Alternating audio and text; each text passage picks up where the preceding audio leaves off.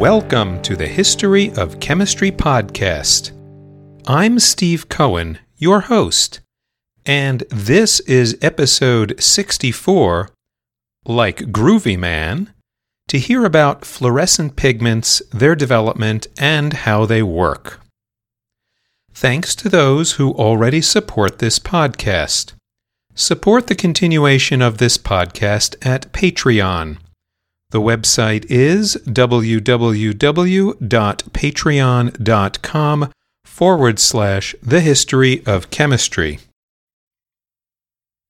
As we make our way squarely into the 1960s, it occurred to me to talk about fluorescent paints and pigments because this is when they first became quite popular. And we need quantum mechanics to explain how fluorescence works. But as with many things chemical, we travel back to the 1930s for our story. Back in 1933, there were a couple with two sons, Robert and Joseph Switzer, who had moved recently from Montana to Berkeley, California. The father owned a pharmacy. Joseph was an amateur magician and a chemistry undergraduate student. Robert was a pre medical college student and got a summer job at the Heinz Company, yes, of ketchup fame, quality control laboratory, where he often unloaded freight cars to bring samples to the laboratory. While unloading a railroad car, Robert had an accident, was found unconscious next to the train tracks, and was taken to a hospital. He had brain injury, double vision, and memory loss. Robert recovered at home, and part of the treatment for his eyesight was staying away from bright lights. So, in the dark, Robert and Joseph became interested in fluorescent minerals and compounds. As the sons of a pharmacist who had a variety of unusual and interesting compounds, they took a primitive ultraviolet lamp into their father's storeroom to see the glowing pharmaceutical products. How and why they glow we will get into a little later in the episode. Recall in the spectroscopy episode that ultraviolet light has shorter wavelengths and higher energies than visible light, but the molecules in our eyes are not tuned to detect it. Lamps that are tailored to emit ultraviolet rays are often called black lights. As I mentioned, Joseph was an amateur magician, so they decided to incorporate such weird glowing under a black light into their magic routine. Their first trial was to use murine eyewash dissolved in alcohol plus white shellac, and they got a fluorescent yellow color under their black light. They painted their costumes and magical props. Joseph won a prize in 1934 for a fluorescent costume at a convention of magicians in Oakland. Then they experimented with their concoction, realizing a marketable product, and began a business selling these paints in 1934 under the company name Fluor S Art Company. Their process was done in the home laundry room using their mother's Mixmaster kitchen mixer. And at this time, Joseph realized the marketing potential of fluorescent paint. His brother Robert wrote in 1934 that Joseph, quote, conceived the idea of projecting ultraviolet light upon all displayable articles which fluoresce or are treated with fluorescent materials to produce a beautiful and noble method of displaying merchandise. Unquote. They charged 10 American dollars per American pint, which is just under half a liter. In today's money, that's well over 200 American dollars, which was quite a lot of money for paint in the Great Depression. People erroneously thought that a high price plus a glowing paint meant that the paint contained the element radium, which was still popular if the radium fad was declining already by the 1930s. Early on, their customers were interested in safety signs, movie posters, and displays. The burgeoning movie industry specifically was wowed by fluorescent posters inside movie theaters. Of course, these unearthly colors were only visible under black light. By the early 1940s, they invented a so called daylight fluorescent pigment that seemed to glow with no ultraviolet even in broad daylight. The U.S. military included these bright, intense pigments into fabrics and for pilots landing on aircraft carriers. One of the practical products they developed was penetrating pigments to detect flaws in metal visible under blacklight illumination. In 1946, after World War II, the brothers founded a new company, Independent Switzer Brothers, working more on the daylight bright pigments. The firm was able to create a fluorescent yarn in 1950. They continued experimenting and gradually created a rainbow of bright colors, which they registered under the trademark as Day-Glo in 1952. Their big success came in 1957 when they patented a better process to make such pigments, adding in polymers and milling the mixture down to a good size of particles. They could be used as paint, as printing inks for posters, and were stable enough not to fade too rapidly in outdoor venues. One of their most famous advertising and graphic successes was in 1959. This was the first commercial packaging using their new Day-Glo orange color, the box of Tide laundry detergent used to this day. This was also the time that the first artists began to use fluorescent paints in their works, among whom were Serge van der a Danish Belgian artist, Felix De Boeck, and Bert de Leeuw, Belgian painters. By the swinging 60s, these Day-Glo paints became wildly popular in graphic design and the arts. Andy Warhol, Frank Stella, Richard Bowman, and Herbert Aach were pioneers of fluorescent paints. In the later 1960s and 1970s, the fluorescent pigments also were incorporated into disco decor with black lighting for added visual pizzazz. And finally, with the trademark Day-Glo coming into common usage in the late 1960s, the independent Switzer Brothers Company changed its name to Day-Glo Color Corporation in 1969. In 2012, the American Chemical Society named Day-Glo pigments as a National Historic Chemical Landmark.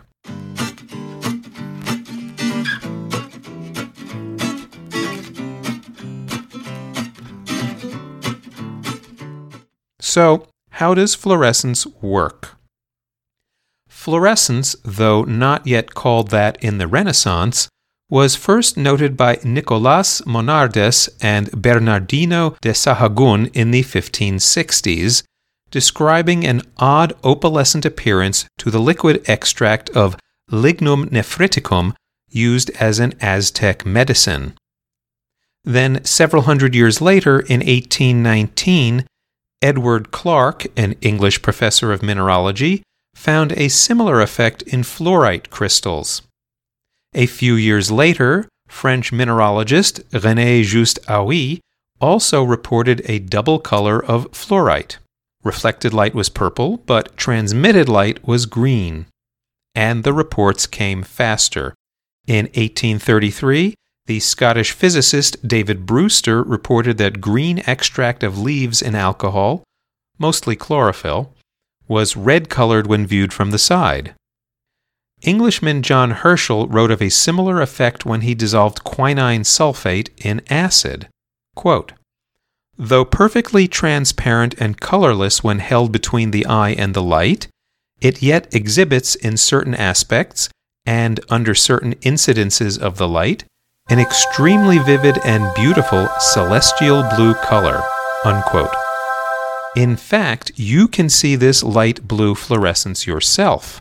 If you have a small black light, either a fluorescent lamp, often used by stamp collectors to see special postal markings, or a battery powered LED blacklight. Just get a bottle of tonic water, take your blacklight, and shine the blacklight on the bottle in a dark room you will see a vivid and beautiful celestial blue color from quinine in the tonic water. The term fluorescence wasn't invented until 1852, when physicist George Stokes began unraveling the cause. Black lights were not invented yet, so the only source of ultraviolet rays was sunlight. He placed samples of quinine and fluorite in different parts of a solar spectrum from a prism. No odd optical properties appeared in visible light, but when he moved the samples to the invisible area of ultraviolet, suddenly the samples glowed. Thus he discovered what is now called Stokes' law, that the glow was always of a longer wavelength than the ultraviolet or invisible light on the sample. He termed the phenomenon fluorescence, from the mineral fluorspar, plus an analogy to opalescence and opal. Toward the end of the 19th century, some organic compounds used as dyes and pigments were shown to have this fluorescent property, including eosin, naphthalene red, and fluorescein. Fluorescence came to be used in chemistry as an analytical means at this time. If you know the fluorescence spectrum of a substance, you can detect it in your sample. You can even tell the concentration of the substance based on how intense the fluorescence is. But what exactly was going on physically was a problem for scientists. And so, we get to quantum mechanics, not invented till the late 1920s. Remember that all materials are composed of positive nuclei plus negative electrons, and those electrons are hovering and zooming around the nuclei in energy levels called orbitals. We don't know exactly where the electrons are near the nuclei because of the Heisenberg uncertainty principle. All we can say is that the electrons are in fairly well defined volumes near the nuclei, and that these are the atomic orbitals in free atoms, the molecular orbitals in molecules, and electron bands in metals. Let's take a molecule with some electrons in their lowest orbitals with lowest energy levels. We zap or shine some ultraviolet light on the molecule. From quantum theory, we know that if the ultraviolet photon hitting the electron is of the right energy or wavelength, the electron absorbs that photon and it instantaneously jumps up to another higher orbital. This is what's called a quantum jump or quantum leap.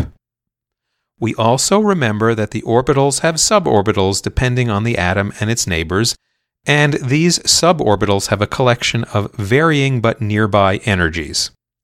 So, the electron has been pushed up to a higher orbital, and perhaps through transferring heat or vibrations, it drops down through the collection of suborbitals a bit till it finds a relatively stable higher orbital. Then the electron quickly emits another photon and falls back down to its lowest energy orbital of all. This emission of another photon, which has a longer wavelength and lower energy than the incoming ultraviolet light, is the fluorescence we see from quinine or fluorite or even Day-Glo paints. As for Day-Glo paints, they fluoresce in daylight because they reflect visible light as other pigments in paints do, but they also accept natural ultraviolet from the sun or other lamps simultaneously, and so fluoresce while reflecting normally. They are actively converting ultraviolet in sunlight into visible light. Thus, they appear brighter than regular paints, which do not fluoresce. Fluorescence is known in the biological world. There are fluorescent amphibians, coral, fish, squid, shrimp, butterflies, parrots, spiders, and plants. Exactly why and how living creatures developed the ability to fluoresce is not always obvious to biologists. One interesting field that uses fluorescence is forensics. You can dust areas with certain fluorescent compounds like ninhydrin and detect fingerprints you can detect blood and other body fluids via fluorescence. Another area of interest is in detergents. Many laundry detergents add fluorescent materials to make white laundry seem brighter white, to reduce the dingy gray color well washed laundry often gets. These fluorescent materials are called optical brighteners, so you have your laundry appear whiter than white. What are the actual compounds in Day-Glo or fluorescent paints that do this? Most of the chemical compounds used in fluorescent paints are trade secrets, yet we can make guesses about what molecular structures they have based on long-time known fluorescent compounds. Most are moderately complicated organic compounds with multiple benzene rings, often linked with oxygen atoms, and they also have nitrogen containing groups dangling off. Why would this be important? Let's go back to the episode where I talked about conjugated organic compounds, those with alternating single and double bonds, a prime example of which is vitamin A. Recall that such conjugated compounds have transitions between lower and higher energy molecular orbitals, where the electrons can jump up when absorbing a photon and fall down while emitting a photon. If you add in oxygen atoms and nitrogen atoms with their paired up electron lobes, you have even more places for the molecular orbitals to blend into. What we seek is some set of orbitals with transitions mediated by ultraviolet light and another mediated by visible light. And these kinds of compounds fill the bill nicely. There is a significant problem with fluorescent pigments. The Switzers knew this and partially, but not completely, solved the problem. The pigments are fugitive. They fade and lose fluorescence with time. The high energy ultraviolet light degrades the pigments through photochemical reactions. As this problem became better known, many artists began to eliminate fluorescent paints from their ateliers. Likewise, work is underway to understand how to conserve existing artworks. One report I read states that visible fading appears as soon as five years after creation of the fluorescent art.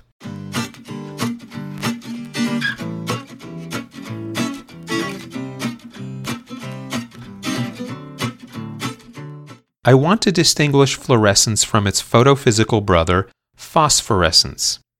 Again, to explain phosphorescence, we turn to quantum mechanics.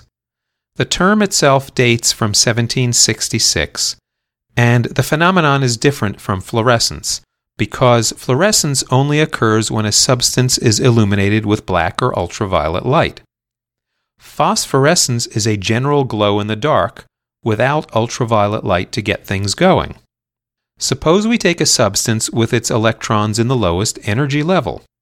We shine ultraviolet light onto it, the electrons absorb the light, and jump up to the higher energy level. We remember that these levels are really collections of sublevels of similar energy.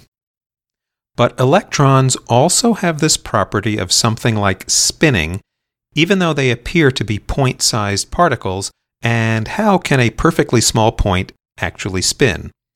However that works, scientists call that property of electrons spin and treat it quantum mechanically. Without going into the gruesome details, and the details can get gruesome mathematically, we now have an electron with some spin value in a higher energy state. For some reason, it changes its spin and falls into a different set of orbitals from the regular orbitals. Most compounds have electrons all nicely paired in opposite spins. Here, though, we have two electrons not paired up. Now, the electron is trapped in that other spin state. It cannot easily fall down to the lowest energy level without changing its spin back, and takes a long time to flip its spin. Instead of nanoseconds, billionths of a second, as in fluorescence, it could take seconds, minutes, or even hours for the electron to figure out how to fall down to the lowest level and emit a photon. Hence, the glow in the dark property of phosphorescent materials. The materials absorb photons during daylight, moving their electrons up to higher orbitals. In the dark, the electrons one by one shift back down with difficulty, and the material emits light. A common phosphorescent material is the compound zinc sulfide, which phosphoresces greenish, and a long lived phosphor, strontium aluminate, developed in 1993, which glows 10 times longer than zinc sulfide. Calcium sulfide glows red, and some metal earth silicates glow blue. The element phosphorus, funnily enough, which glows in its white form, is not phosphorescent, even though the phenomenon has a name related to phosphorus. There are other cases where materials can glow in the dark without any ultraviolet lamps. For example, there is triboluminescence, where rubbing materials together causes glow, and that's a different phenomenon not in this episode. One famous example is chewing wintergreen candy and seeing the sparks in the dark. There is also chemiluminescence, which you might see in glow sticks, which you bend and break a capsule mixing reagents. The glow of white phosphorus in the dark is a form of chemiluminescence, glowing because of chemical reactions in the air. Also, the glow of a firefly at night, or certain mushrooms, is chemiluminescence, but not treated in this episode. In our next episode, the discipline of environmental chemistry begins to form, and we describe that scary yet powerful time. Until then, brave the elements. Thank you for listening to the History of Chemistry podcast.